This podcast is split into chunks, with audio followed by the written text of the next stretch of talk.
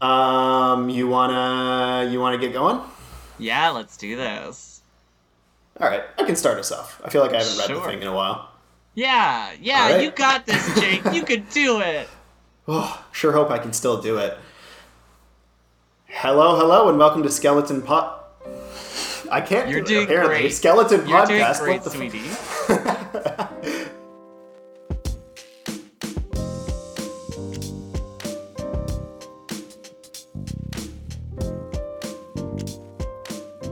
Hello, hello, and welcome to Skeleton Closet, a podcast at the intersection of queerness and horror.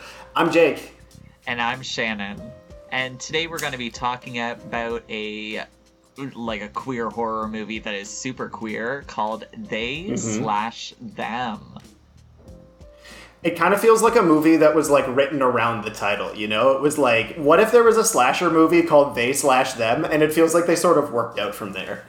I I feel like that's exactly what they did. Like I they they took a cool idea, which is like they slashed them and made a movie around it. And I feel like they like were inspired by Friday the 13th, which I only like realized way after. Have you have you ever seen Friday the 13th, Jake? Like the the original like 1980 Yeah. one. Yeah. Uh, I have. It's been a long time. I was like probably like 17 or so last time I saw it, but yeah, I, I, I've seen it before. Oh damn! I mean, I haven't, but I realized like at some point they like make a reference to Jason Voorhees, which is like Yes. the serial killer, and like I feel like like Kevin Bacon was in that movie too. So I feel like they took Yeah. they slashed them Friday the Thirteenth, smushed them together, and were like, "This is a movie." Yeah. He like he got murdered in that movie too. Like he this is Oh really? at least the second movie where yeah Ke- Kevin Bacon's been a staff at a camp that gets murdered. Yeah. Aww. And by the way, like one of the more notable slasher movie kills because it was like the first one I know of because obviously there's so many slasher movies out there. You know, I could Yeah. be wrong, but it's it's a really memorable one. It's like um, it's like two counselors are having sex on a bed, and then an arrow comes up from below the bed and like pierces his throat. That was Kevin Bacon. He was. That's like a pretty instrumental kill in the Friday the Thirteenth universe. So wow. yeah, You go, Yeah. Kevin Bacon. yeah, slasher slasher royalty. Um, before we really get into discussing they slash them the movie, uh, we want to put up a, a big old content warning. Um, obviously, it's a slasher, so you know run of the mill violence is to be expected, but also just like general like predatory behavior, sexual abuse, um, and also like institutionalized bigotry and, and physical abuse and torture that comes with that. It is about a conversion camp, so I mean like anything you can think of that sort of comes into play when we talk about conversion camps, it, it sort of happens in this movie. So um, if, if that's not something you're prepared to hear about, you know, it's another episode might be the one to, to check out today. Yeah, but if you're ready for some bigotry, let's talk about it. So, Jake, What- what, were? Oh, go for it. I believe I was about to ask you the same question. What are what are your sort of like overall thoughts on the movie? Like before we get into the summary, what's your like sort of just main main take? Um, my kind of overall thoughts, like it was, it was okay. Like I, I like uh, we had been looking up reviews and stuff, and they'd been pretty, pretty not so great about this movie. But like, I watched it, I sat there, I enjoyed some of the themes in it, and I was like, you know, this Mhm. this movie is okay. Like I think I really loved like this is the first time I've seen a main character, so uh, Jordan played by Theo. Like this is the 1st Mhm. time I've seen a main character that I really like relate to as a non-binary person. Like I think Jordan's like first line of like oh, so we're doing this. Okay, I'm trans and non-binary. I was like, yes, Jordan. Like that is exactly the mood of like, oh, okay, so this is a thing. Fine, sure. Yes. Gendered split separation. Like, I was like, oh my god, that is so fucking relatable. So I I loved having Jordan like a non-binary queer as our main character. Like that was just like it, it made my heart happy and I think the other thing that I really, really, really liked about the movie is that, with the exception of one character, none of the teens are ever like in danger of being killed by the killer. Which like you don't Yeah. know until the very end, but Yeah. like I just I I loved that because I like like I'm I'm so tired of seeing queer people die in movies, and like we do have a lot of queer people die in this movie, but at least like most of the teenagers are never in danger. And like the killer isn't hunting down like the campers but is hunting down the staff. So i don't know. Mm-hmm. I i really liked that i'm you know on my second viewing i didn't have to like worry about the teens. And i like knew that they were safe even when they were like alone in the woods and stuff and you know seeing the killer ah but like the killer's not looking out for the like not hunting down the kids so i i, I really like that what what about you Yeah. Jake? what what are your thoughts and feelings I, I pretty much agree. Like that was my feeling leaving the movie too. Is like that was certainly like. I, look, it's I'm, I'm not going to call it a masterpiece like coming off of Black Swan like we did last week. Um, it's certainly not the the best capital F film I've ever seen, but it was a decent you know flick. Um, I don't I don't think it deserved a lot of the sort of um, like really negative reviews that it got. And well, I I have something I have notes on that for after we get through the summary. Um, but I agree that like there was a point. So the first kill is like this pervy caretaker guy who's like watching the, the campers as they shower and stuff, and so he gets killed, and you're kind of like, yeah, that's sort of the character that you're like, this is the red herring that we're supposed to think this is the killer, but then he's actually killed first, and Yeah. the audience is like, well, that's that's really no great loss. We don't we don't really care that Yeah, we're- whatever we're that guy's name was. Bar- Bartholomew or Balthazar or whatever his name was. balthazar Um, we, we we don't really care that he's dead. And then at some point, I feel, you know, I'm I'm really scared for the campers, like you said. And then at, at some point, there was a like a clicking moment in my head where I'm like. This movie's not going to do that. Like, there's before we had the reveal of the killer. I think it was during one of the love scenes that I was like, "Okay, this movie's on board. They're not going to like kill your gays out here. I I, I see what you're doing. like, this movie's a little bit too loving for that." So, um, yeah, maybe some of the tension was cut with that, but um, I, I have more thoughts about that we can get into when, when we're ready to actually talk about the reviews formally. Um, but we might as well get into the summary so we can so we can get into that uh, a few minutes down the line. Um, Shannon, you wrote the summary for today, so do you want to start us off? Oh my god, I would be honored. Alone on the road, our first victim drives over a bed of nails. But she isn't stranded for long. Soon a masked stranger approaches with an axe and kills her. And this is how we kick off the movie with an initial axe murder. Woohoo! Always nice to get the first one out of the way, like d- early, you know. Done. Yeah, just just make sure people know this is an axe murder movie. yeah. Um, we are then welcomed to Whistler Camp, a gay conversion camp run by Owen Whistler. Whi- Owen Owen Wilson. Whistler. I, I almost said Owen Wilson. It's in fact not Owen Wilson this time. It's uh, it's Kevin Bacon, in fact. Uh, run by Kevin Bacon, aka Owen Whistler, and his wife, Dr. Cora Whistler. The other staff members include Nurse Molly, Balthazar, the groundskeeper, Zane, the athletics director, and his fiancee, Sarah, uh, the activities director. Um, Zane was a former camper and now a reformed gay who's, you know, living a heteronormative lifestyle, as we say. Um, after Owen introduces the staff members, he splits the campers into the boys' cabin and the girls' cabin. Jordan, however, doesn't move. Jordan points out that they're trans and non binary, so they don't know which cabin to go to. Uh, Owen thanks them for being honest and assigns Jordan to the boys' cabin. The first camp activity is a sharing circle, where each of the teens talks about why they're there. Most of the teens admit that they want to fit in or that they made a deal with their parents. Jordan made a deal with their parents and that if they went to this camp for a week, then they could legally emancipate themselves. After dinner, that concludes our camper's first day. In the early morning, Alexandra, a camper, wakes before the rest of her cabin to take a shower. She's caught by Sarah, and a fuss begins. As it turns out, Alexandra is a trans woman.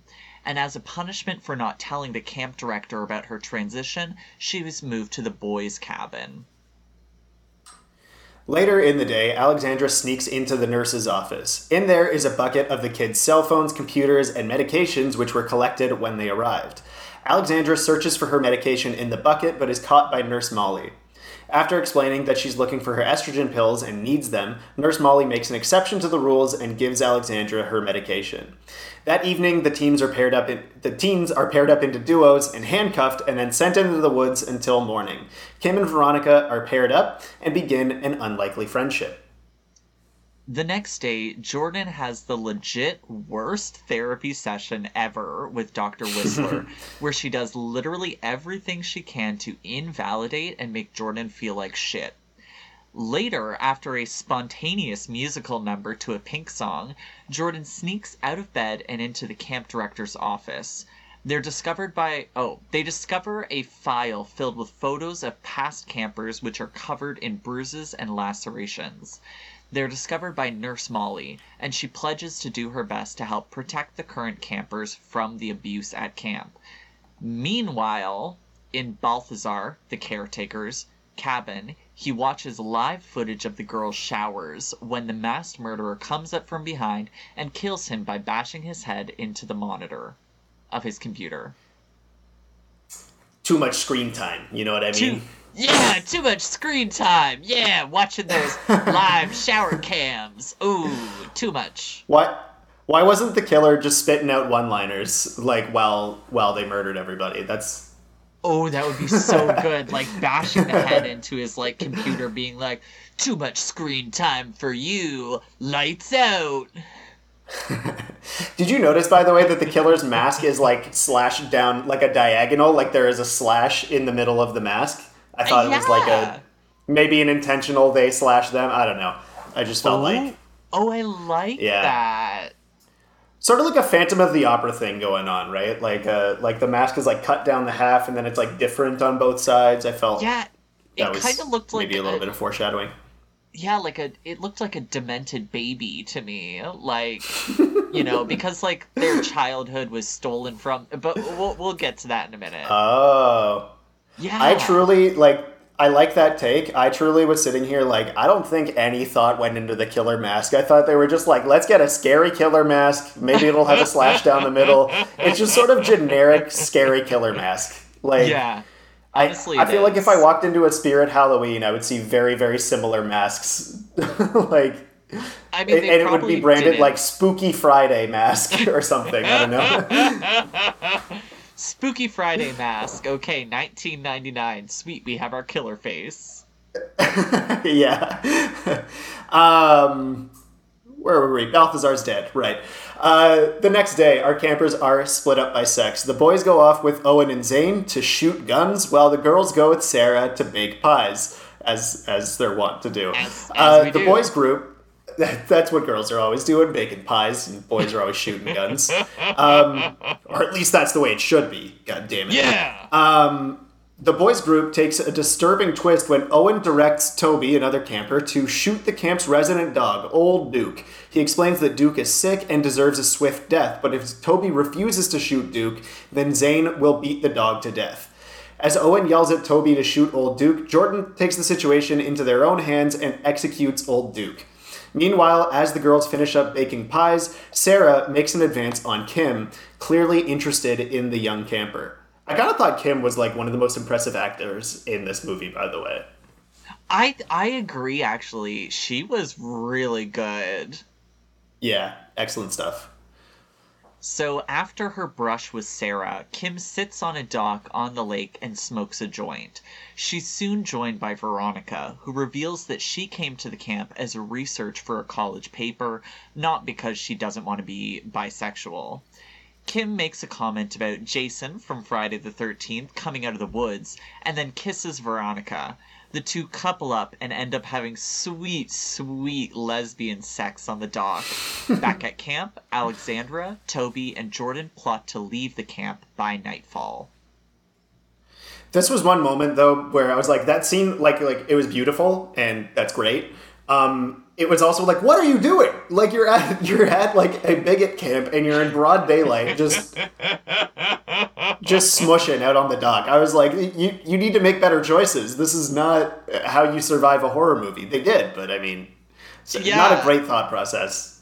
I think that's that's the indicator that like this movie is here for the gays. They were like, you know what we need? Like they this the sex was totally unnecessary and i feel like the writer was just like you know what? You know what should happen?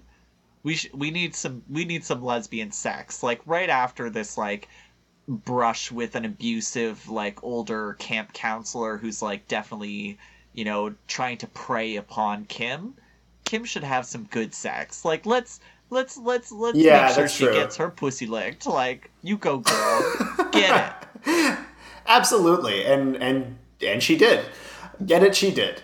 Um, Get it, girl. Back back at the lakeside. Oh wait.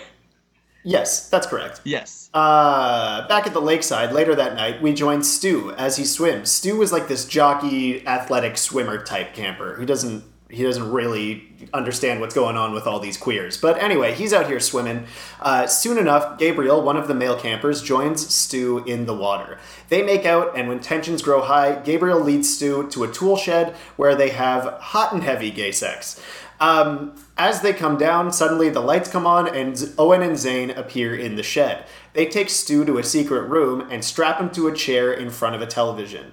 Owen then subjects Stu to aversion therapy by showing him pictures of hot men and women on the TV and electrocuting Stu when it's a man and letting him rest when it's a woman. When his treatment is done, Stu is dragged to the nurse's office with bird marks on his chest. Um, outraged, Nurse Molly decides to quit once she's done caring for Stu. And we should we should point out too, like Gabriel is revealed to actually be a camp counselor in disguise. He's not a camper yes. at all. He was like he's the honeypot who's there to like lure the lure the gay out of these kids so they can be shocked. I don't know. Wild stuff. Yeah, he he's a Confederate. Like he knows what's going on. He knows Damn. the rule of the camp. but he's still okay. Okay, I get a little confused by the Gabriel character because he he is gay. He has yep. like straight up has gay sex like with campers and yet that's mm-hmm. okay somehow with our like camp counselors. I I don't know. I maybe. mean, we can get into this a little bit more when we talk about the themes and stuff, but there, there's a real world precedent for that. I mean, when it comes to like other different sort of like uh, over policing of sexual minorities and things like that, we know that like for example, trans sex workers are often sort of lured in by cops with this exact same technique. Yeah. And so, I mean, like, sexual abuse in law enforcement is a well documented thing. So, I mean, there there is a real world precedent for this. It's okay. It, it may be seen as more like um, like a like a domination type thing. I don't know. It's it's it's a real complicated, well, yeah. real complicated slice of uh, a disturbing part of the world and a pretty disturbing worldview. But that's uh, it's it, it, it does happen. yeah, that fits because Gabriel was like, "Oh, there's predator and prey, and I know which one I am." So yeah, he's, he's a Gabriel is literally a sexual predator. Wow. yes. wow. So, mm-hmm. back to summary. In Zane's cabin, he and Sarah are canoodling while scroll- scrolling through the teens' social media.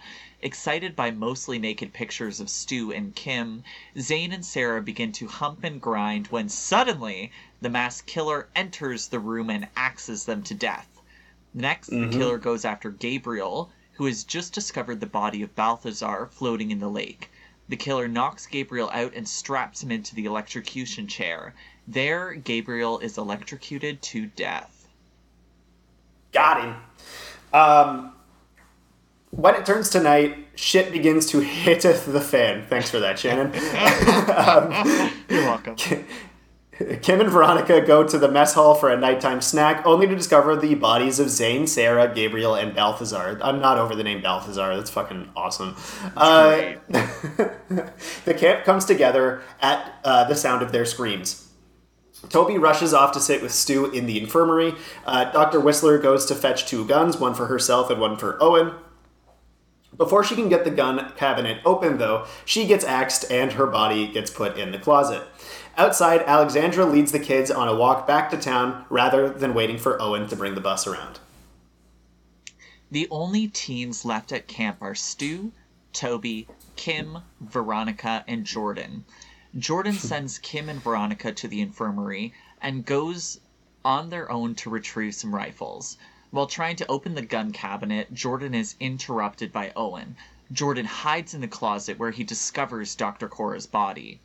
Through the slats of the closet door, Jordan watches Owen get out a handgun and come face to face with the masked killer. The killer knocks Owen down, and the revolver in his hand gets tossed to the ground. The killer finally removes their mask, revealing it to be none other than Nurse Molly. What? Except that's not her real name. Her name is Angie, and she was once a camper. She murdered the real Nurse Molly at the beginning of the film and took her place in order to enact her plan to end the camp. After Angie reveals her plan to end gay conversion camps with bad publicity, she and Owen have a scuffle. During their fight, Jordan emerges from the closet, picks up the revolver, and points it at the two of them. They stop fighting. Um, Jordan then aims the gun squarely at Owen. Angie tries to convince Jordan to shoot Owen, but Jordan decides to put the gun down. When they do, Angie rushes Owen and pushes him backward into the horn of a taxidermied rhinoceros. To finish Owen off, Angie slits his throat while quoting the camp motto respect, renew, rejoice, and then her own little addition revenge! Ah, yes, sweet, sweet revenge!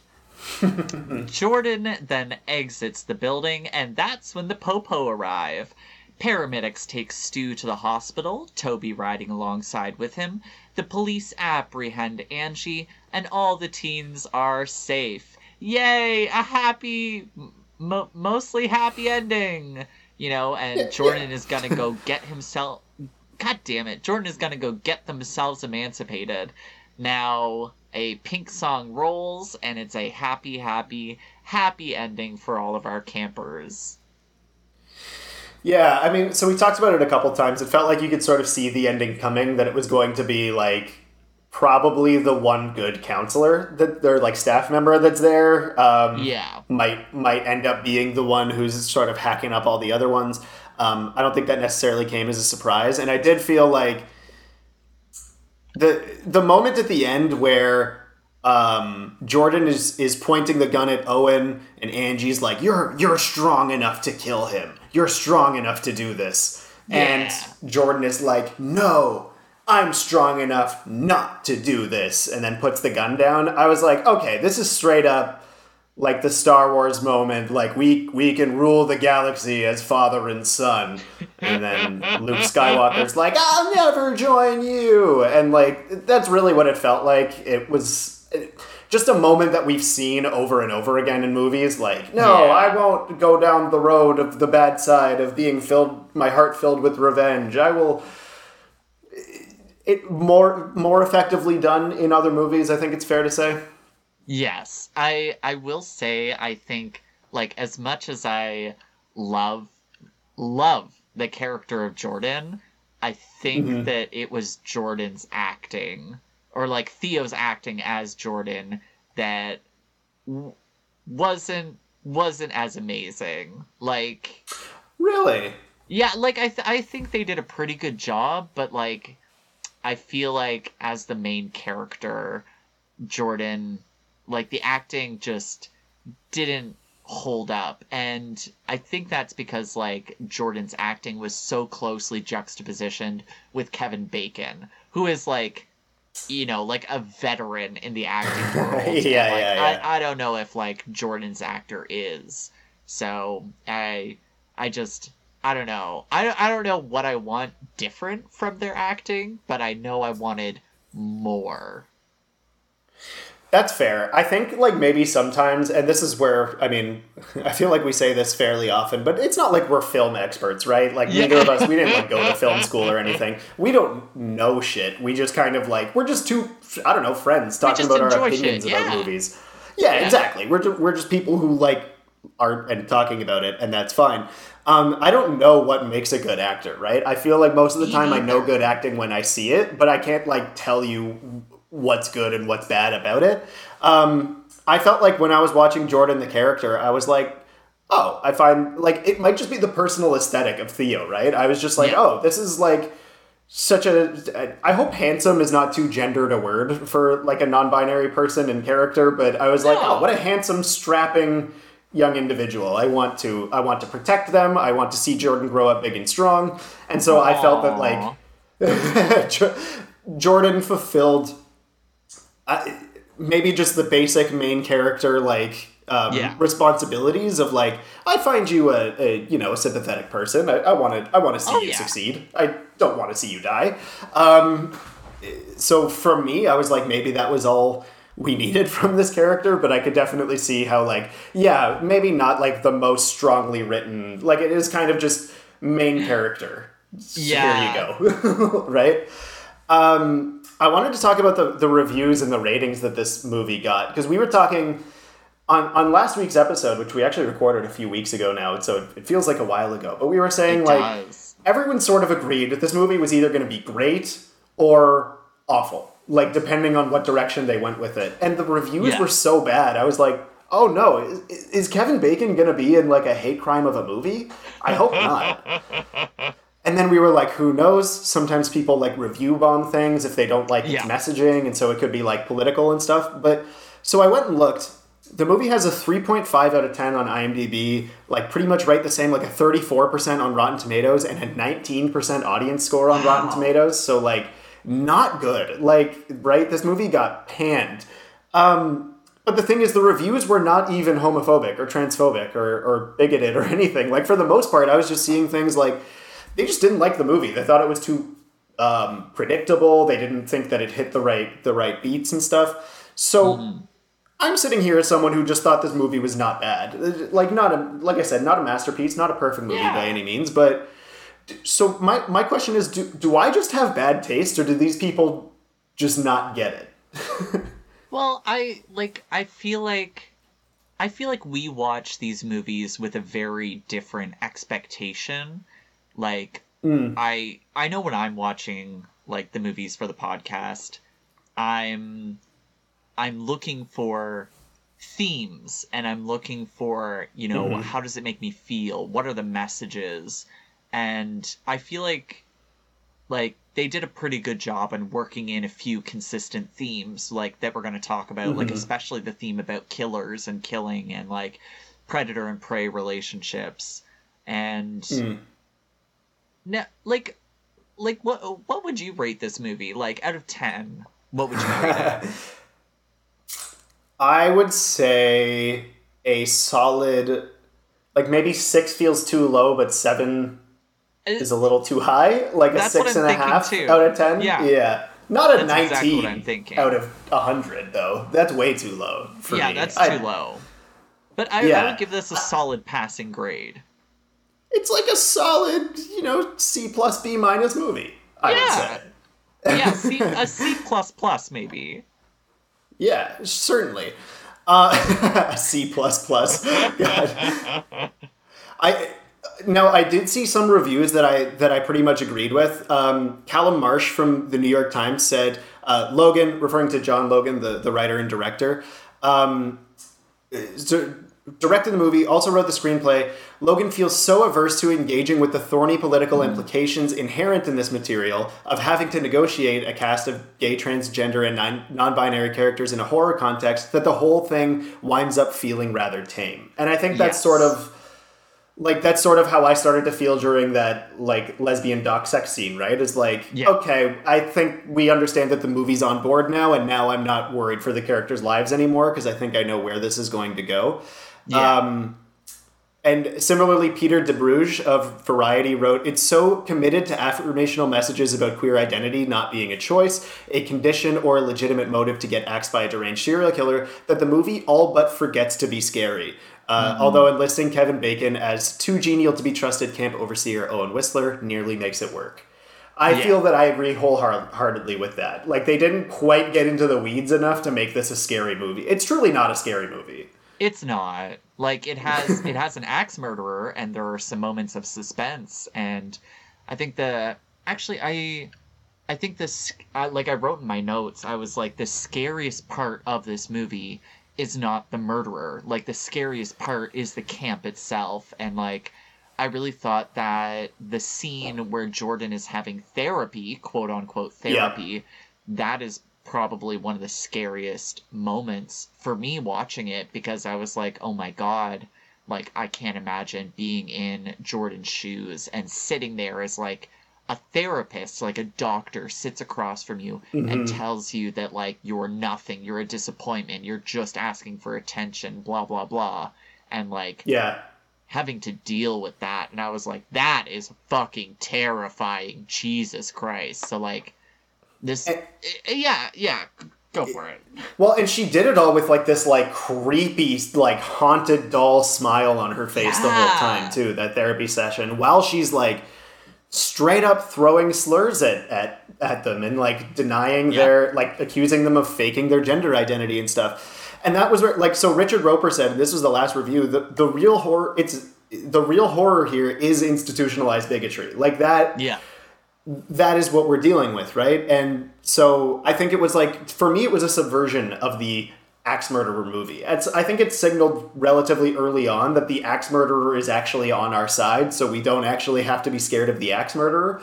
Um, yeah. But yeah, like that therapy scene, terrifying. I thought like the the actor who played that therapist did a did a terrific job with that.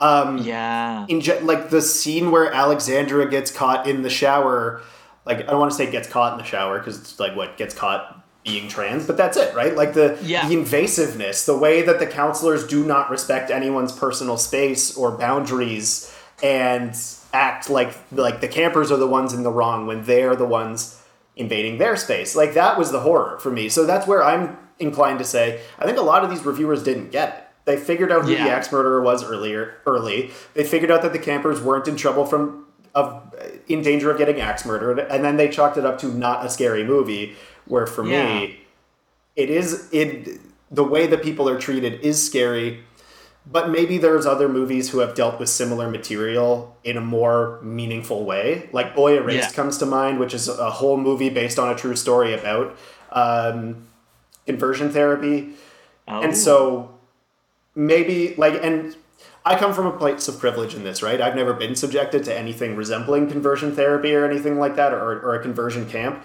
Um, and I don't believe I, I, think people I've heard directives not to say conversion therapy anymore because we're not we're not still living in a world where we pretend that this is therapy. Um, yeah, but I I think there's maybe movies who have done who have who have exposed this uh, side of the world in a more honest and impactful way than setting a slasher movie within a conversion therapy camp. So I don't know. I definitely have mixed feelings. I just don't think it's a 19 out of 100. That's where I land on. yeah. I I really like how you said this is a subversion of a classic slasher because I mm-hmm. think that I think our lesbian sex scene is where like it really flips the switch to be like this is subversive because they have sex and they don't die and mm-hmm. that already is a subversion and i love i do love how they bring in the uh where the counselors zane and sarah like they're only like doing foreplay like they don't even have sex and yet they die so i love how it seems yeah. like when it comes to the queer characters the horror stereotypes are paused and like put on pause but for the mm. like quote unquote straight characters or the characters who are like really trying to be straight, those horror stereotypes remain true. Yeah, and there's like a ton of examples like of classic like movies that are considered classics, slashers especially, where characters are killed for what se- it seems like they are killed for some form of sexual deviance, right? Whether they're yes camp counselors who are far too slutty and so they need to be murdered for it uh, or or whatever it is right?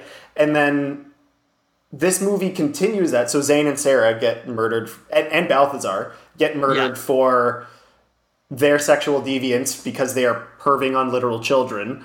Um, but the the characters who are like it, it juxtaposes that you know trans and, and queer sex is normal. This is not deviant. Yeah. You you don't get killed for having consensual loving sex. You do get killed for um, that that other stuff, that other nonsense.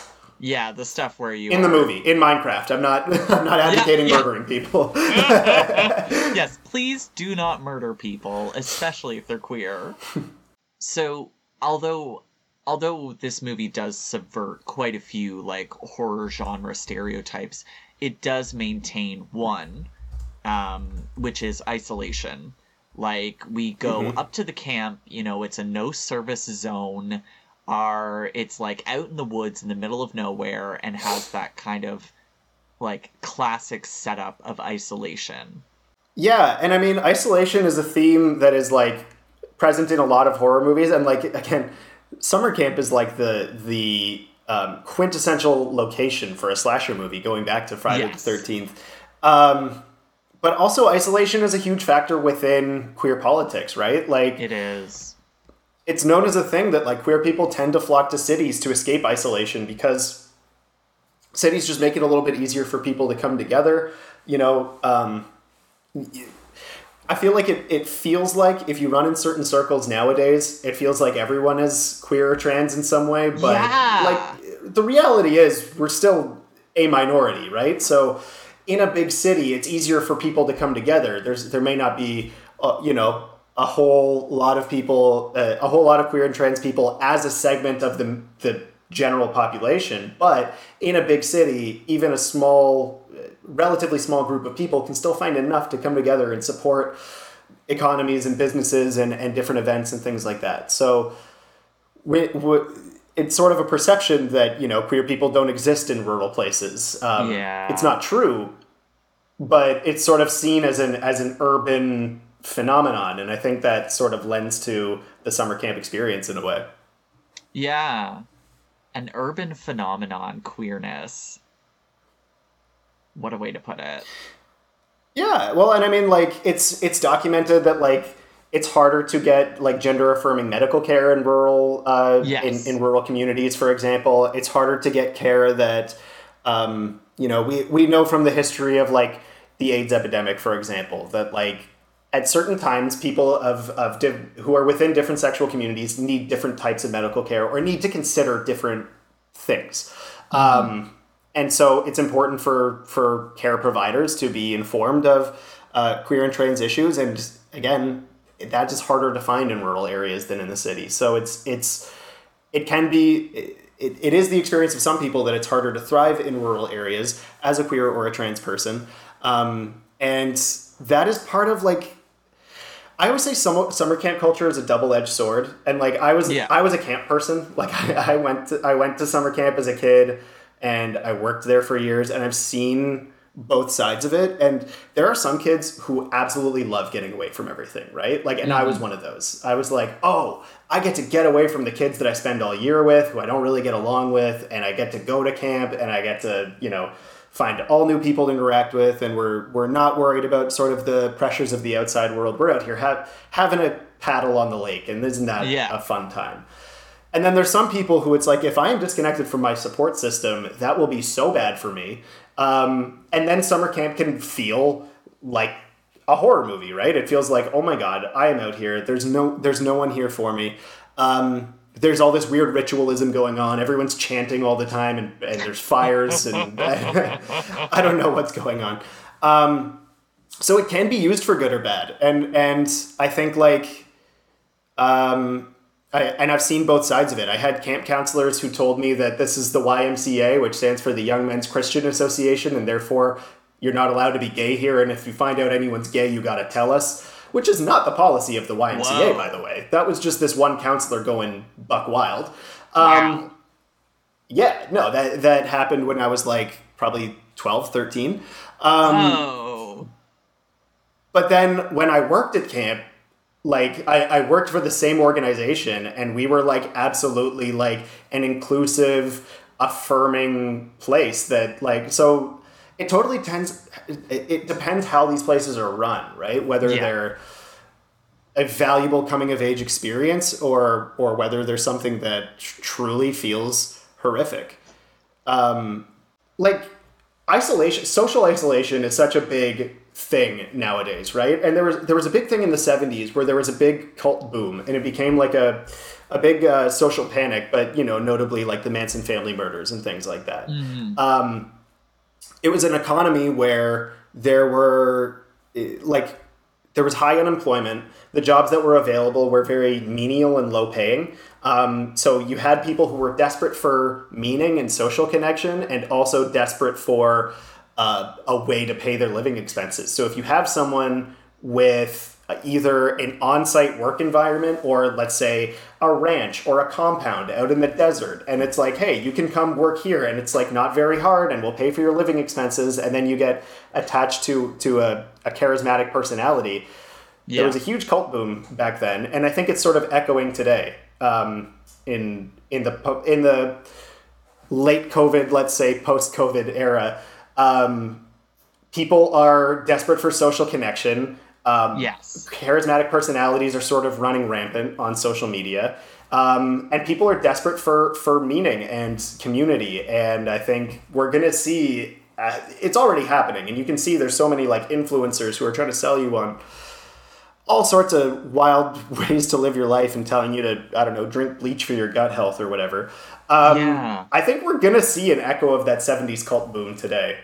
Well, I and mean, we we are right because like um, the first thing that pops into my mind is the Freedom Convoy, and yeah. how they, you know, uh, coalesced around a single leader, and then were living on the streets of Ottawa for what a week or two, and like literally just yeah. took over, and for this cult following essentially, and following like the rhetoric especially, and Mm-hmm. Like I I feel like that's our show of like people searching for um, a group to feel like they're making a difference or finding meaning or doing something that matters, you know, and they saw it as a protest, whereas really they were just a cult that set up, you know, on the streets of Ottawa. That's it.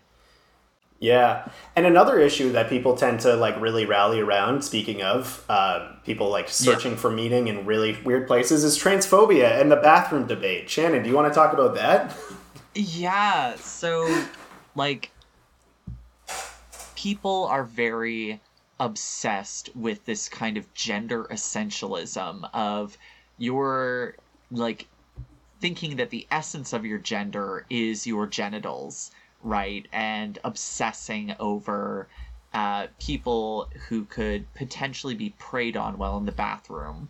And I mean, we see this in the movie with Alexandra as she's in the bathroom, minding her own business, being like very discreet and respectful of like the other girls in her cabin by like taking a shower in the very, very early hours of the morning when no one else is there and yet she gets caught by a counselor, and the counselor sees her naked, sees her genitalia, and decides, oh shit, like Alexandra, because she doesn't have a vagina, must be um, a man. And that's mm-hmm. this kind of gender essentialism of like, oh, it doesn't matter how you present yourself, it doesn't matter how you identify. If you have a certain genital, that makes you a certain gender and that is fucking ridiculous, but that's what we see in this movie. However, we also see a contrast to this with Jordan. So, and and this actually rings quite true for how transphobia manifests in our like general society. What ha- what tends to happen is people are transphobic to trans feminine people, but they'll be more accepting of trans masculine people. So we hmm. have mm. this interesting uh, divide where Alexandra is, you know, she's discovered to be trans, forced to go to the boys' cabin, forced to dress in masculine clothing, and they refer to her by a dead name, which is Alexander, and use only he him pronouns for her. Whereas a mm-hmm. different situation happens for Jordan, where Jordan outs him outs themselves. See, even like it fucks me up because like in the movie they present Jordan as masculine, send Jordan to the boys' cabin, and mostly yeah. refer to Jordan with he him pronouns, and like that fucks me up talking about him, right? Damn, God, see him. My God, it's so like, like as a non-binary person, I feel like so shitty for like using he him pronouns for Jordan, but like that's what happens in the movie, and that's because yeah. Jordan looks masculine. Like Jordan mm-hmm. is very much the stereotypical non-binary person that you're going to find in North America. Jordan is white. Jordan is slim. Jordan is masculine and Jordan is brunette with a short haircut. Like that is the stereotypical non-binary trans person that you're going to see in social media, right? Like mm-hmm. you, they tend to be masculine and tend to be white and tend to be brunette and like I was this mm-hmm. kind of non-binary person right until I let my hair grow out and now it's a bit different, but like Jordan garners so much more respect from the camp leader Owen than does Alexandra.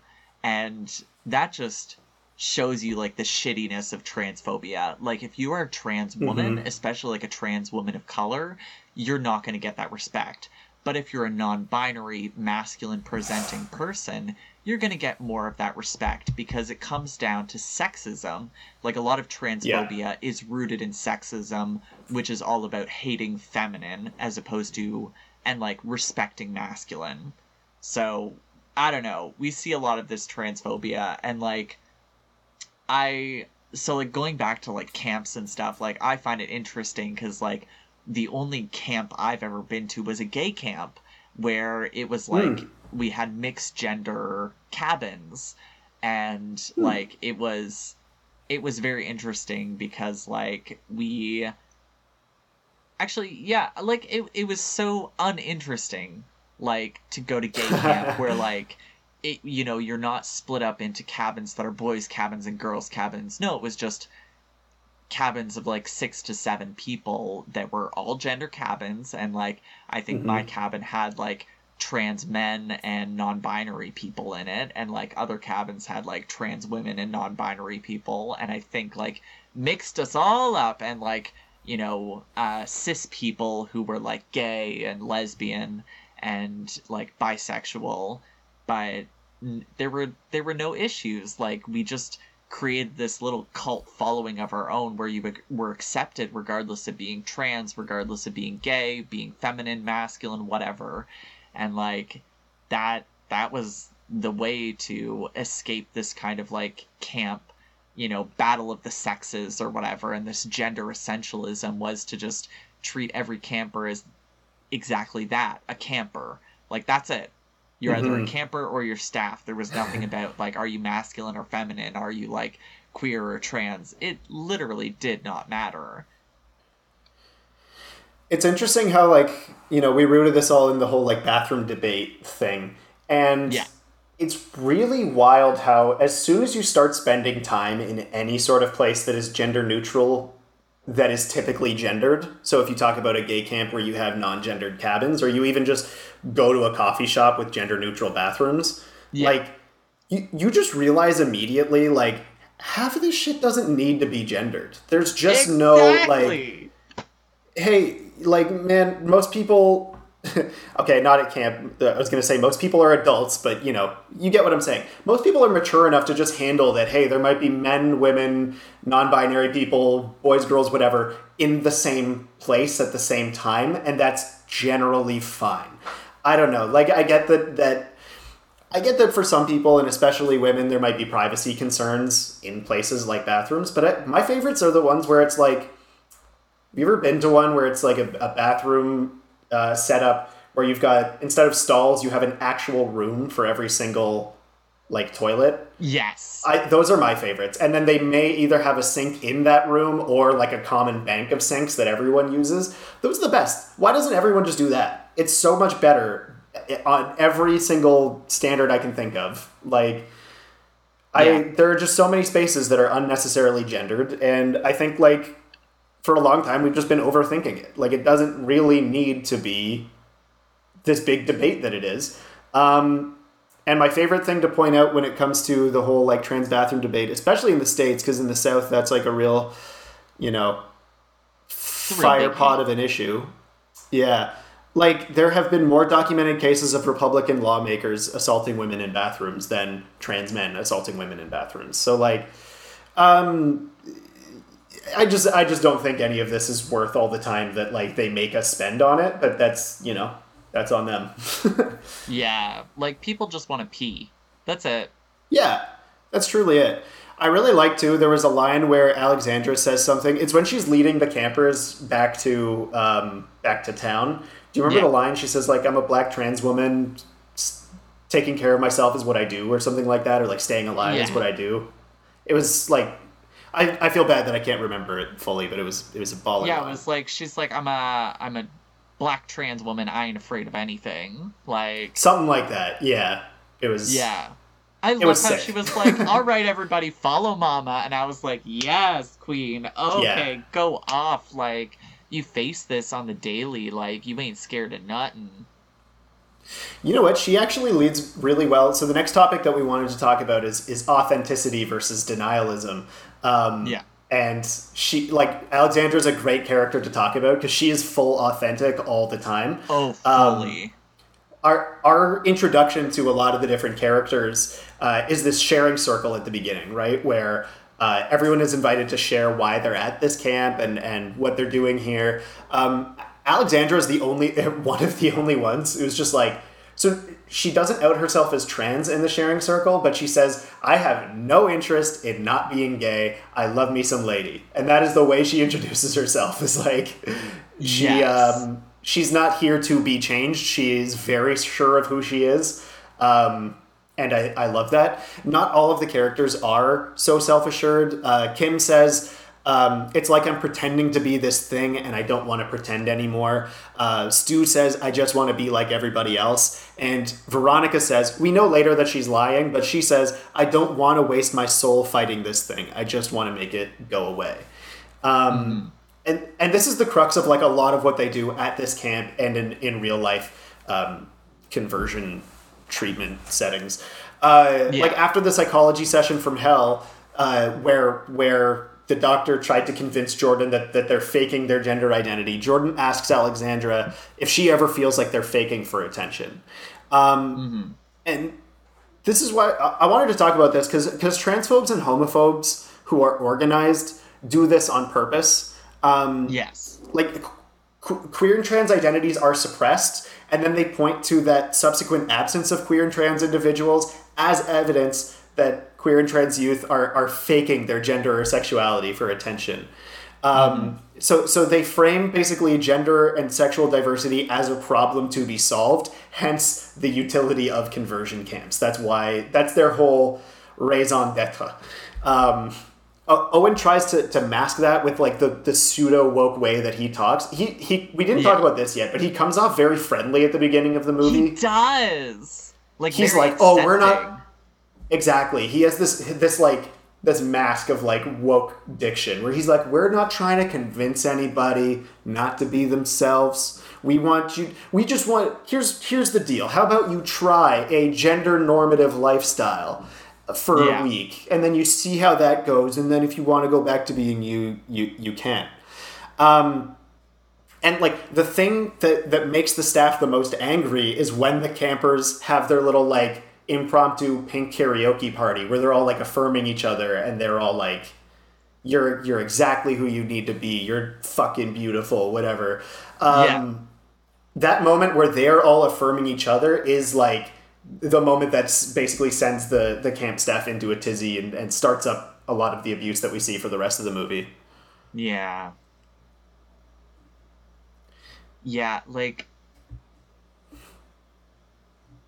Uh, yeah, yeah, yeah, yeah, yeah, yeah. I, yeah, yeah. Like, okay, one of the things that has, like, and and they they do it quite well in the the scene with Jordan's counseling is um, talking about how like, oh, you're doing this for attention, and that Yeah. has always fucking pissed me off. Like one of the things Mhm. about like being queer and trans, I like, you know, even when I like when I like, you know, before I even figured out I was trans, and I like, you know, stopped shaving my legs, like people were like, "Oh, you're doing this for attention," and I'm like, "No, I." I do not want attention. Like this is the opposite. Like I I don't want your attention. Like this is not like trying to be interesting. This is not trying to be different. This is just trying to exist in my own body as I, you know, in a comfortable way. And like, you know, I I even like heard that uh, like from family when like my little cousin was transitioning as well and they were like, "Oh, uh, you know, they're just doing it for attention. Like they just they just want to be Mhm. different." And I'm like, "No. No. Like as someone who like is going through the same thing, like going through a transition, like you like you literally do not want people to pay attention to that part of you, especially at that Mm. time as you're going through like the initial parts of a transition. Like it is it is not a cry for attention. It is you know a, a cry for just wanting to be authentic you know and like Yeah, as soon as you recognition. uh, yeah recognition of like this is who i am like Mhm. it's it's a cry for respect. That's it. Like it's not for attention. It's Yeah. not to be special. It's not to like be different. Like it's just to be comfortable in your own body. Like i i i don't know. Yeah i don't know why people always think like immediately oh it's a cry for attention. It's like no no honey. Like this is not something you would want attention for. Like Yeah. the only attention you're getting from this is attention from transphobes and homophobes and like nobody wants Mhm. that attention yeah A hundred percent. Yeah. that's simple Well, and since since I knew we'd be spending time talking about this, I wanted to like because I know we- we've heard from from members of our audience in the past before who I think we are we are relatively privileged, right? Like I, I'll Yes. speak for myself actually, like especially I'm I'm a cis man. No one has ever questioned my gender identity. Um, But I because we're talking about all this and like if you watch the movie, I find like that psychology scene might be hard to watch because like literally the psychologist speaks directly into the camera and tells you that you're faking this for attention and whatever. So like to anyone listening to our audience, just know that you know yourself better than anyone else does. You you are whoever you say you are, who you think you are, even if you don't know who that is yet that's that's better. You know more about yourself than anyone who tries to tell you otherwise. So fuck them.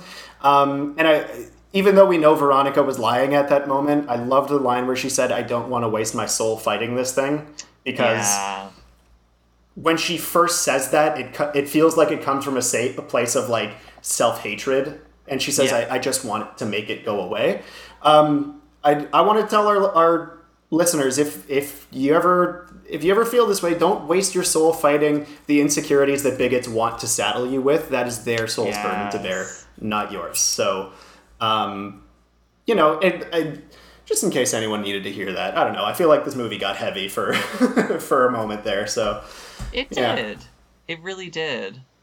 But I I do love how they put in that rhetoric in like in this counseling therapy session because it highlights that like we already know that the staff members are bad guys. Like we know that at the mm-hmm. beginning of the movie. So we get this bad guy, like the doctor.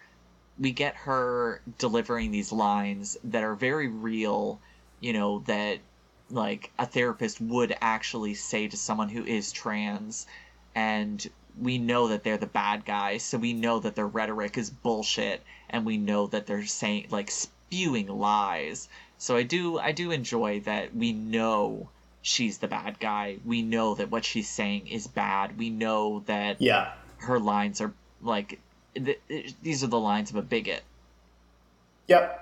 100%. And a, a, you know, a discerning audience can definitely tell that it's not uh it, that's it, it's meant to be that this is something that that you as the viewer disagree with and and view as um a, a cruelty that's being enacted upon upon Jordan.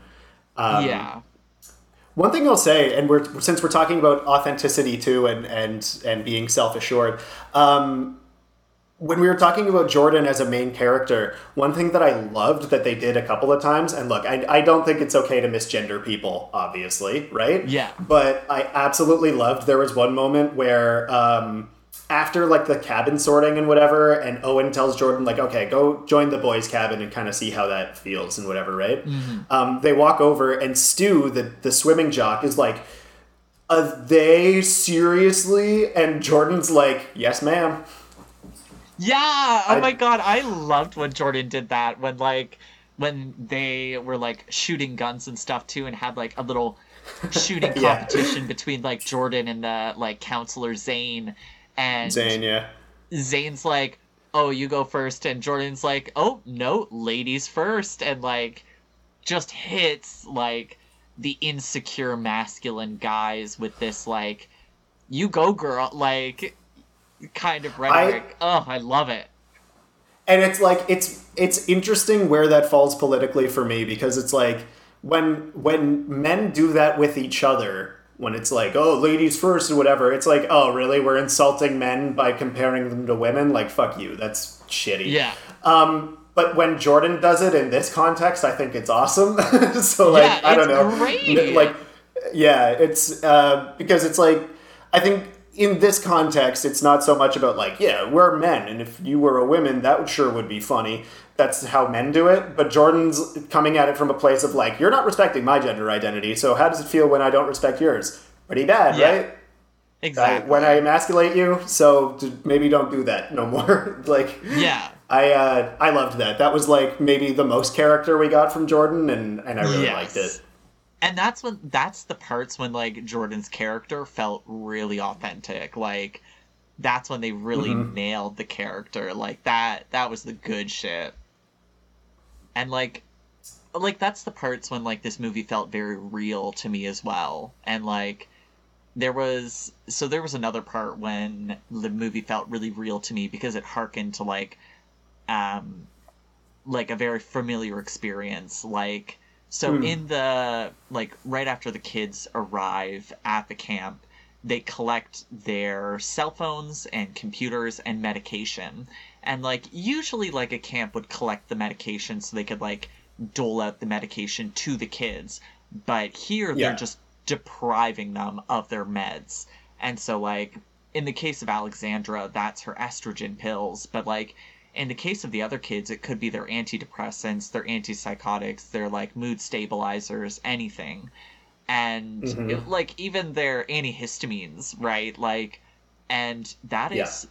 like the first cruel thing that happens in the movie which is depriving kids of their medication and like i remember one of my friends was telling me about going to bible college like they took away their medication and like for them at that point it was for bipolar so like they didn't have their mood stabilizers and it turned their experience at bible college like an entire like year of not being on their medication into like a hellscape because like they were used to like treating their mental health and like their mental illness with medication and like mood stabilizers Mhm. and instead they were taken off of those very abruptly so like going through the withdrawals for their medication and like suddenly experiencing symptoms from like their mental illness that they hadn't dealt with in so long and like Oh, going God. through this like intense experience at the same time right like it is it is genuinely cruel to deprive people of their medication like and i like eh, this camp kind of like rings true because like their justification would probably be oh we want you to be at your most natural state like not having like these chemicals in your body to like change who you are and it's like fuck you fuck you Yeah, i need my medication man I so and to be clear, this friend at Bible college, like this is college, college, like this. These are adults, like people like 18 these to 22 ish. yeah And Yeah. they're that's so weird to me. I understand when it's camp and they're minors and it's a matter of like, okay, we need to be the ones to dispense the medication to Yeah, make sure that it's being done safely. Like, I get that. It's not great, but I get it. I don't get it when it comes to college. Like, they're yeah adults, dude. Oh, that's strange to me. right Um, yeah ugh I'm I'm really thankful. Like so, when I went to camp as a kid, I know that they did like bag searches, so we'd be out like swimming or whatever, and they would like counselors would come into our cabins and like search our bags to make sure that we didn't have any contraband. I don't know. Um, and like so i had friends who had like a camping knife that they brought with them and then it got confiscated like during bag searches um, while we were out Yeah. um, so whatever i was really really happy that when i was old enough to work at camp they had discontinued that practice by then so i never had to like go and because i would like i would not be comfortable like being the staff member to invade a kid's like personal space like that like that's uh, that's too much man so i'm I'm, I'm glad they don't do that. Yeah, because, like, one of the things about camp is that you have very little privacy. Like, you're sharing a bunk room with multiple other people. Like, I, I don't know about you, but, like, I don't know, the privacy at camp was was not amazing. You have, like, No, very yeah, little I- time alone. I agree with that. I was someone who like didn't have enough like exposure to other people as a kid, so I was like, "Oh yeah, sweet. Like we're all Yeah. we're all gonna sleep in the same place and like whatever." None of that was like bothersome to me because I don't know. Maybe maybe it would have for you know for a person in a different situation, but um, that was like that was something I personally was never bothered by. But looking back on it, I'd be like, oh yeah, if that's like a con- if privacy is like a genuine concern to you for any reason whatsoever, um, be- beyond any like g- gender or trauma related stuff, I can understand why that would not be fun. Yeah. So okay, Jake, you you've been to camp a lot, and Yeah. like, so I've only been to gay camp, which was like very Yeah. much like very queer, um, Mhm. and like didn't have that much physical activity. But I know like the stereotypical camp has like target shooting with like arrows and shit. Like, did you guys ever do that? Oh yeah, all the time. What? Yeah, no, we did that all the time. I was I was a pretty good archer, and I like taught kids to to shoot bows and arrows and stuff. And Aw. um, I, I don't know where I'm going. I I was gonna like try to transition us like really smoothly into our like next discussion segment, but like I don't think there is a smooth transition to like talking about this kind of like the hunting and like killing and like killer themes. But I think like mm, it is interesting because like camp does prepare you for certain things and some of those things are survival themed right so talking about like survival hunting you know predators prey that sort of stuff. Like you are going to learn that at a camp um, and you're going to have some group cohesion around this. And in our movie like it comes down to like you know they they've split off into two different groups you know the boys and the girls. The girls are going to be inside baking pies getting ready to serve those to the boys and meanwhile the boys are out kind of like mimicking hunting and they're going shooting with these rifles. And i really loved this theme and how they wove it throughout the movie of like who's got the killer instinct? And like owen our like camp director is like i love the speech that he gives about like okay where's my killer? Like who's going to be my killer? Who's got the killer instinct? And i love um like that right after jordan is told that owen doesn't like them like jordan's like well he has no idea who he's hunting and it really Yep. has this idea of like owen is hunting queers and killing their queerness at the camp and like killing Hmm. like the queer spirit that's inside these campers and like Hmm. this theme of hunting and killing like ties into like the decoration with all like the taxidermied animals and like into this scene with like old duke where you know he forces like a camper to kill like this hunting dog this old hunting dog. And i i love the irony that ties in at the end of like oh owen is very obsessed with like talking about how these like the boys are supposed to be hunters like they're trained to it through like biology and that it ends up being a woman who's actually killing people at the camp and like the murderer is a woman and not a man. So that's like a really nice subversion of that. And i know you wanted to talk a bit about owen spiel as well so like please go on. Yeah, well, okay, so like, like to that point, Owen, uh, when when he's out going through this monologue at the shooting range, he talks about like like their role in society as men, right? And and I think like a lot of people who are are men or who grew up boys or or or, or you know grew up assigned uh, male at birth or anything like that. Uh, in certain youth settings, have been exposed to something like this. Probably not that extreme, maybe, maybe that extreme in some settings, but it's a lot of like, you are you're boys and you'll grow up to be men, and this is what men do, and here's how here's how, what you need to become if you want to be a man, and all of these different things. And yeah, whether it's killer instinct or whether it's I don't know this, that, or the other. Uh, Some sometimes there's positive me- messages of, of, of responsibility and and um, chivalry and things like that, which are coded into it, and that's all well and good. But here's the thing: his spiel is so full of like pseudoscience and Yeah. talking as though he knows certain truths about the world when he knows nothing.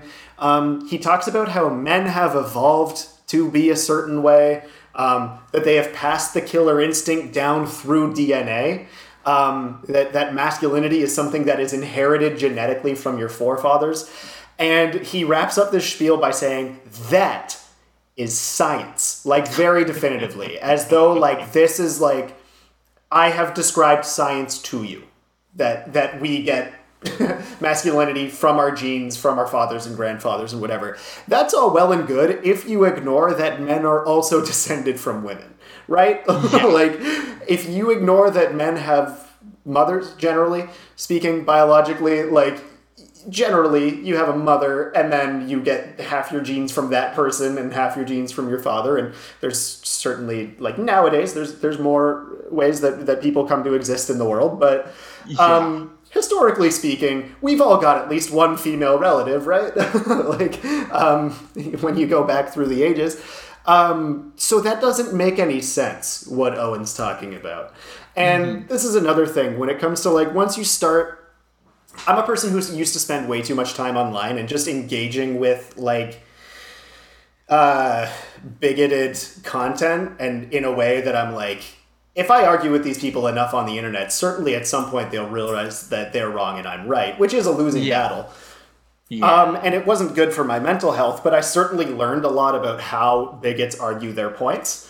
Um, and that's the thing. Masculinist ideology is making shit up and then calling it science so that anyone who disagrees with you is is branded as irrational, right? You get to tell them like, I know science. This is what science is. And if you don't agree with me, you're you're a stupid doo doo head.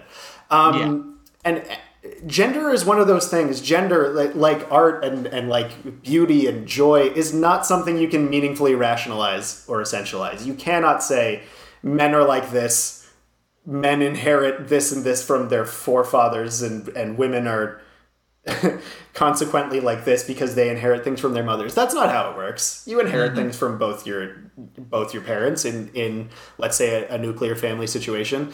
Um, so owen's vis- vision of science really resembles that of let's say phrenologists you know the people Yeah. who did um, brain uh, skull measurements to measure people's intelligence or um, nazis or just generally other scientifically illiterate fascist regimes. Um, and it when we go back to this whole like trans bathroom stuff and gender essentialism and whatever it's really not it's only a stone's throw between these types of arguments and things like phrenology um, Yeah. or the types of genetic arguments that nazis would try to make about um, jews and R- romani people and, and whoever else right there's uh, so many different different examples of like I've decided this person is less uh, quality than I, and I will try to make some weird genetic argument to do so. Um, and it's happened all throughout history, and there's really nothing new to what you know. Let's say Jordan Yeah. Peterson is trying to tell the world these days. what's there's a word for it what's the word um god damn it i need to look this up what's eugenics there we go. Stupid doo doo head disease. Eugenics. yeah It's eugenics. eugenics It's eugenics is nothing new. straight Yeah. up yeah nothing new at all and like y- you know like sticking to this idea of like you know a, a master race or eugenics or like some people being, you know, physically and DNA coded better than others. Like, it does mm-hmm. tie into another idea in the movie, which is electroshock therapy. And, mm-hmm. like, um, when they're torturing Stu with electricity, uh, Owen says, you know, in my grandfather's day, you'd be on a lobotomy table. And yeah. that like I I don't know about you Jake but like I I think about this a lot where I'm like oh man if I existed a hundred years ago or two hundred years ago or even like fifty years ago like I would be in a psych ward or I would be on a lobotomy table or I would be getting electroshock therapy or you know all these different things and like I, I actually think about that a lot and like that's that's where I think my privilege comes from right of like you know, I'm in this kind of like upper middle class, like white family. And so I have, and you know, I'm born in the 21st century. So I have that like privilege of like, oh, I'm not being lobotomized. And I like, I think lobotomies were only back in like the 50s or so. Like it's, it's quite recent history. And like they were a catch all mm-hmm. treatment for anyone who like didn't fit into societal expectations and norms, you know. So if you acted out in any way, your treatment would be like a lobotomy, which is scram- like scrambling your frontal lobe. And like, you know, like this electroshock therapy is very similar to lobotomies of like, okay, you're trying to electrocute the person to either like rewire their brain or to train them. And like Stu's aversion therapy, like, you know, where he's tortured, uh, really reminded me of a scene from the end of uh, A Clockwork Orange, where they're mm. you know psychologists and they are like trying to train out the evil from uh, Alexander Delarge, and by like electrocuting him and like sh- showing him videos like endlessly and like forcing him to stare at the screen. Yeah, I mean that like again, it was one of those scenes that was hard to watch because, and I found like we talked earlier about how you know the true horror of this movie was the the way that the campers were treated. Um, yes. That scene was hard to watch because I was like, this is a thing that actually happens. It's not like this is um, a, a, creation of you know the twisted mind of what's his name, uh, John Logan. Um, mm-hmm it's this is a this is a thing that has happened to real people, and I I. I'll be honest, I felt a little bit yucky about it when I was watching the scene. I was like, because the yeah. way that uh, horror movies, I we've, we've talked about how I'm I'm squeamish about certain things in movies, right? And yes, and yes horror movies when they're when it's a slasher and it's something where it's like we're coming up with creative ways to kill the characters of this movie because we're basically just playing dolls with fictional people and mashing them together yeah. and seeing what awful things we can do to a fictional person whatever go nuts when when it transcends into this level of like, oh no, this really resembles actual hate crimes, that's where I start mm. to get squeamish and start to feel yucky about it. It's the same way, like people have talked about the beginning of It Chapter Two. Um, yeah, it's both the it's the first scene of the book actually of It, and and also the first scene of the second It movie, I believe, um, from from 2019 or whatever that was. Um, it's how I start to feel. I don't know. It's like I I am totally fine with watching Jason Voorhees cut someone in half with a machete in one swoop. I got no problem with that, and their guts all fall out, and that's fun. When mm-hmm. something starts to resemble a lynching or or you know actual conversion therapy hate torture, um, yeah, hate crimes. It is it is then to me starts to cross a line. I'm not here to say that this movie like definitively crossed a line and that that was unacceptable to portray. Mm-hmm. Um, because sometimes also these things need to be portrayed to to get across yeah. the honesty of, of what happened. So I'm not I'm not here to say that this movie committed uh, committed any wrongdoing by by portraying that, but it, it was it was uncomfortable. I'll say that. But sometimes things are meant to be uncomfortable. Yeah, I definitely think like Stu's torture was like that should be uncomfortable for the audience and I think it's a pretty mm-hmm. powerful statement because like you should feel very uncomfortable.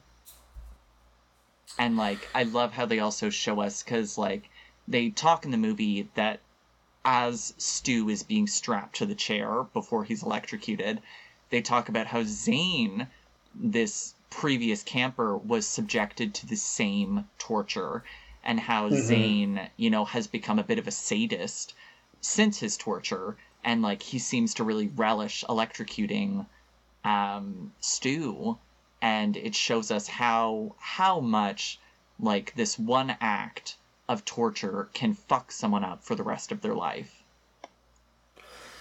Zane's a rather interesting character because if we were to meet Zane, let's say 10 years earlier, I don't know exactly how old these folks are supposed to be, but if we had met Zane yeah. 10 years earlier, he would just be another one of the campers at the the camp, right?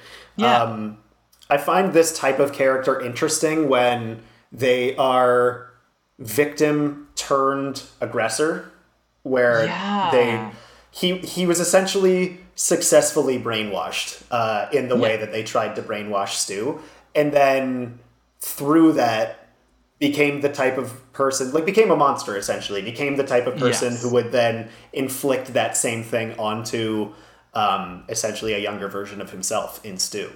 Um, which is like it's it's sad to some degree he's a tragic character but also it's not like we have sympathy yeah. for him because he is doing these things to these people so i always find those types of characters interesting it's, it's certainly not the first one but i never know how to feel about that person yeah because he's like victim, at what point right? do your choices make you who you are and at what point do the things that have been done to you make you who you are. Mm-hmm. And to me, it's when you start, I don't know, when you hook a teenager up to a car battery, that kind of says what what we yeah. need to know about you.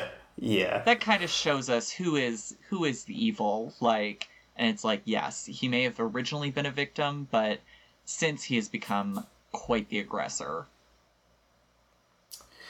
You you made a comment where you said, you know, how um, queer and trans people are, are how you know you would have been treated 100 years ago. And i mentioned you know eugenics and and specifically nazis. Um, there's a, a, story like a piece of queer history that i just learned about very recently. Um, and i don't know if you would have heard about it uh, or, or, would know about it but the uh, institute für sexualwissenschaft um, i don't know if i'm pronouncing that right but it was uh, mm-hmm. A private sexology research institute in Germany from 1919 to 1933. It was headed by a man named Magnus Hirschfeld. Um, it's translated nowadays as roughly the Institute for the Science of Sexuality. But this mm-hmm. was a person over 100 years ago now in Germany, which was a, like a rather progressive society until the rise of Hitler. Um, was doing research on people who were gay and people who were trans. And there's photos of him and, and his cohort of students and research subjects who were all like gender diverse people um, from 100 years ago. And, and it's an institute that was yeah that was not allowed to continue by the nazi regime. And when you hear about book burnings in, in the nazi era um, a lot of the famous pictures are from uh, magnus hirschfeld's institute and they're, they're burning his works um, and so we wow. actually lost. This is one of these things where the the mid the early to mid 1900s were such a regressive time politically. Um, mm-hmm. There were incredibly progressive societies in the early 1900s that were essentially destroyed. Um, and and this isn't just in, in Germany and in Europe and in places in North America as well. Um, it feels like society took a massive step backwards during that time in a lot of ways. Yeah. And it's a real shame because the the type of research that they were doing, it's you know we all obviously know what a tragedy World War II and, and the surrounding events are, but think about how we could have been a hundred years ahead of where we are now when it comes to research into sexual diversity and stuff. Because it's something yeah, that is really just could. sort of as a study is just sort of now getting back on its feet and is still mocked. It's still like something that people are like, oh, you're going to get your degree in gender science or whatever. People act like this is useless research now. And we, we could have been 100 years removed from where we're at now, but uh, history doesn't always shake out that way. It's a, it's a sad thing to think about, but I also find it weird, weirdly enlightening or encouraging that people 100 mm-hmm. years ago did care. It's not like we're the first generations the people alive today are not the first people to care about this stuff. It, it, yeah. There's there's an established history there. It's just been suppressed. yeah, we may have lost some of our history and been put on pause, but it is very uplifting to know that like, oh, we've been at this for hundreds of years. Like in the dark, slowly, you know, maybe being pushed back a few times, but like the gender and sexuality like research has been happening. Yeah, it's it like both both sad and and a nice thought. Weirdly, I don't know if that if that is summed up nicely. Um, yeah. We're kind of coming to the end of, of our notes that we had written down, but one thing I wanted to ask is how do we feel this movie did specifically when it comes to representing gender diversity? Because um, I feel like, okay, we had like, you know, there are a lot of things that I'm like, uh, just I would expect a slasher movie like okay they're gonna kill off all the black characters first and then it's gonna be mm-hmm. the trans women and stuff like that. They didn't kill any of the queer characters other than maybe if you want to debate about the counselors and how how queer they were. Um, yeah. they, they didn't kill any of the kids. The cast that were playing trans characters were actually trans um, mm-hmm. Even some of the cast playing cis characters are non-binary. So I mean, uh, nice. yes, they did a good job on some stuff. I feel, but how do how do we feel that they did overall? I I feel like they did pretty well. I'm pretty happy that you know no people of color die in this movie.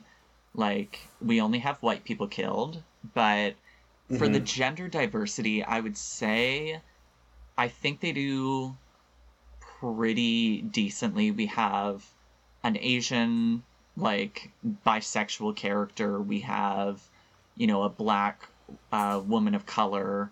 We have mm-hmm. like white queers, and I think the only thing is like I wish they would have gone outside of the like stereotypical non-binary character and like mm. that's pretty much all because like I mean, uh, it's it's it's a complaint that I've heard from like some of my friends in Newfoundland, like who were non-binary, like specifically from my friend who's two spirit, was that like mm. there is this stereotype that all non-binary people are this kind of androgynous, masculine, white, thin brunette, like I ideal, and so I guess the only thing that I can critique with their gender diversity is that, you know, they stick with that stereotypical non binary aesthetic. But aside from that, I think like it did really well. Like I'm I'm very happy about like non-binary people playing non-binary people and about like hiring actual queer actors to portray queer characters. Yeah, I mean, it like it's weird because it feels like they did a better job than like ninety nine percent of things I've ever seen, yeah. right? And, and yet it's still like my my one thing that I noticed, and like mm-hmm. someone pointed this out on Tumblr, which by the way, the Tumblr tag for this movie is it's it's rough. I don't bother. Um, oh, but no, it's mostly people are mad that it's Blumhouse because Blumhouse made Split, and that movie is seen as very ableist, which I agree with. Oh. But I don't think any of those people made this movie, and so it seems like to me feels like some sort of misdirected anger. But yeah, that's neither here nor there. Um, one thing that someone pointed out that I have to agree with is that there's um, there's a lesbian sex scene and there is a gay men sex scene, and the, like let let's be honest, the lesbians like make love and it's very soft and tender and it's on sunset out at the dock, and the gay dudes they fuck like that is it's yeah. rough. It is like um it, it feels mean. There's lots of clutching and slamming and whatever. Um, and I'm like, look, there's there's yeah. nothing to to steal the line from from everyone's favorite ally Jerry Seinfeld. Not that there's anything wrong with that, right? Like there's we don't have a problem with that. It's just like that's often how things are represented. It's like yeah. Like these things like I feel like that's half the reason people love Call Me by Your Name is because there's like soft, tender, gay stuff in it, which we never get to see. Mm-hmm. Um, yeah. So that's that was something, um, but also like I'm I'm not like mad mad. I'm just like all right. And also, what is with movies yeah. and like why do dudes never use lube in these movies in like in scenes yeah. like this? Like this, I was like shook. I was like, dude, that would hurt. Like straight up. fucking Brokeback Mountain. Everyone's just going, just Going raw. raw like no, no, Hmm. no preparation or anything either. Just like Yeah, that is not Yeah. how gay sex works. Like, I will say, watching this movie, Stu and Gabriel fucking, that is not how it works to have a pleasurable, enjoyable time. You need you need to prepare, you want to use lube, like use a condom, have that safe sex, like they're all having unsafe sex at this camp. Like, mm-mm. Mm-mm. hmm they did not. There's no way they had a douche in that ch- tool shed. No fucking way. No fucking way. You trying to tell me they had one in there? No shot. No way, man. Okay, maybe maybe Gabriel prepared ahead of time. Like he he was preying upon Stu, so maybe he prepared ahead of time. But you know what? That's we- totally possible. Yeah. But they never show us that prep. Maybe he did have a Gatorade bottle in that shower. You know, like maybe he did. Tough to say. Um, all right. Do we want to? Is there anything else you want to talk about before we get to what our next movie is? Do we feel like we've we've turned every uncovered every rock when it comes to they slash them? Yeah, I mean, I feel like we've we've covered most of it. I mean, I guess my my last question. I mean, we've talked about your experience at camp, but like, how Oh, was yeah. this as a camp movie? That's a great question. I feel like camp movies, like the thing is, everyone has different experiences of camp, right? Like, Yeah. like I said, some people love it. Some people, it's like a nightmare, and it's like get me out of here. Um, I was one of those people who loved it, but then people also have different experiences based on what camp you went to, and they've all got different rules and, and policies and things like that. Um, the the parts that I found the most relatable were honestly like um because i mean I, I wasn't at a camp that was designed to bully you for your sexuality so Yeah. that's right away ha- like 90% of this movie is not relatable honestly like a, a lot of people picked on the pink sing- scene like the karaoke sing-along whatever Yeah. scene that was the part that felt most like a camp movie like just Really? goofing around after lights off everyone's supposed to be doing something else but we're all up fucking around like that I don't know, like just building camaraderie with people you just met.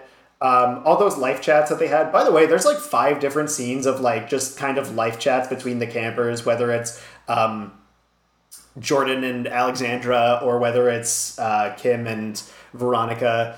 There's there's these scenes where like they have like these deep conversations about themselves and who they are, and like those kind of felt the, like the most authentic of a camp spe- experience.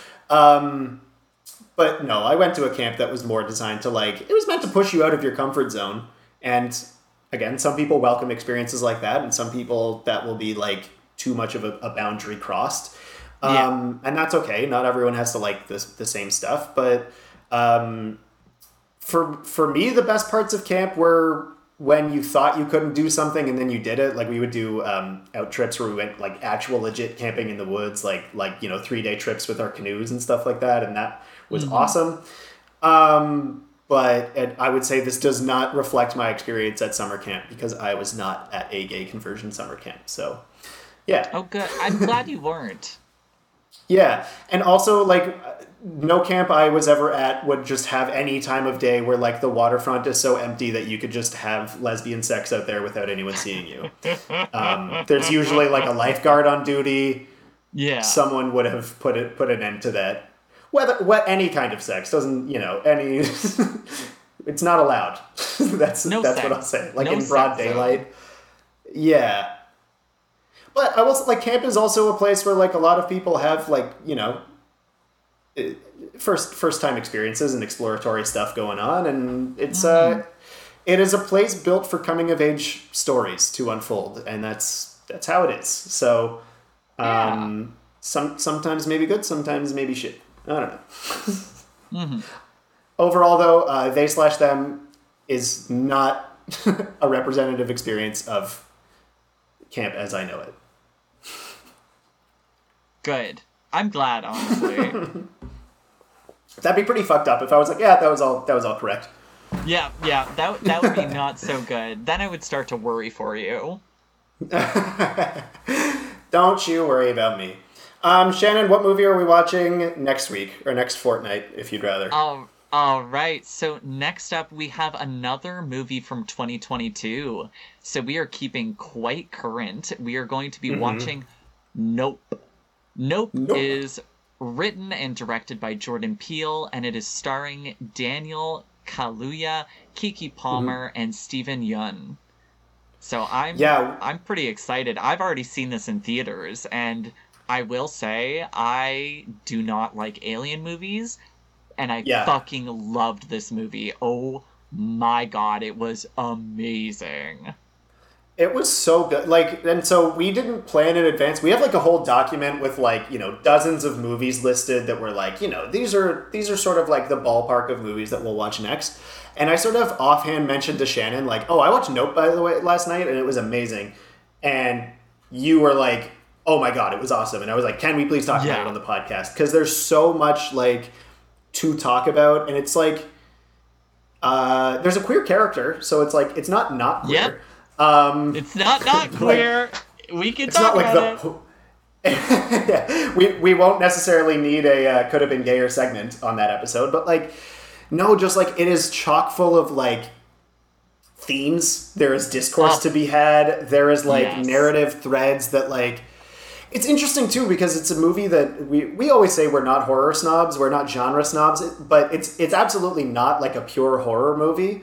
Um, But the horror elements are done really well. Like oh god, they are.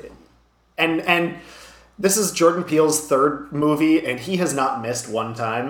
Um, Oh my god, he's hit on the nose every single time. Like this man is good at horror. Yeah, and also like, okay, and we'll I we'll save it for next week, but like, it is not the same as the other two movies. Like, you know, Us was not the same as Get Out, and this is not the same as either of those. Like, it's it's not like he's sort of come up with a formula and is recreating it a bunch of times. Like, they are all entirely different experiences. Um, Yeah. And so I'm excited to talk about like you know, there's there's themes around like spectacle and respecting nature and elements that are outside of your control and all these other like hubris and just all these things that people as a species uh, contend with. And Jordan Peele found a way to make wacky flailing inflatable arm flailing tube men scary. So I mean Scary, like, yeah. so um I, I'm excited to talk about it honestly. Like I'm I'm I just watched it like a few nights ago and I'm like excited to watch it again because it was it was that good. It was so, So- good. Yeah, I'm trying. I'm Oh. debating whether I should find it online or if I should go into theaters and watch it again. Like it was so good. I'll be honest with you too. I have not seen a movie in theaters since the pandemic. Like the last Oh, movie I saw in theaters was like early 2020. So, um, I don't know. Maybe if I can find an, I'm still not like I'm still not like cool with crowds and stuff. So maybe if I can find an Mm. empty enough theater, maybe I'll try and catch it because like it begs to be seen on a big screen. I don't know. There's Oh, there are certain scenes where I was like, if I wasn't watching this on my laptop, this would look so sick. Oh yeah, I can tell. yeah. I can see So, that. We'll uh, we'll we'll see what happens. But anyway, I'm real excited to talk about it. It's a great movie, and uh, I feel like we'll have we'll have lots to uh, to get into. Yeah. And until then, we'll uh say bye bye for now. Yeah, we'll catch you on on the flippity flop. Um, everyone, thank you so much for listening. We, we really appreciate it when you do that. Um, if you like this episode, please feel free to follow us on our Instagram. Um, subscribe to the podcast on your favorite podcatcher. So, you know, go listen to our backlog. We're on what episode fifteen now. You've got so much content Yeah. from us to get caught up on if you want to. Um, but yeah, follow us on Instagram. I'm gonna try and be more active on our Instagram too. I'll try and like actually leave comments because y'all are starting to leave nice comments for us, and it's it's nice to to get some community vibes flowing again after the, really the nice. discontinuation of our Discord. Um, and uh, yeah, if you want to talk to us, if you want to let us know something, then feel free to DM us. I believe our DMs are open. Um, Yes. and uh, other than that, yeah, stay fresh and uh, don't you ever ever feel like you're not, anything less than fucking perfect or whatever Pink said in that song. Fucking beautiful, yeah. I, Uh, heartfelt apologies to Pink for butchering your your lyrics uh, at the tail end of our podcast. Yes. that's Sorry, how it Pink. goes sometimes. We love know you. Pink is like we know Pink is a loyal listener to Skeleton Closet the podcast, so Yes. we sincerely apologize to you individually, Pink. Um, yeah. All right. Bye, everybody. right. Bye.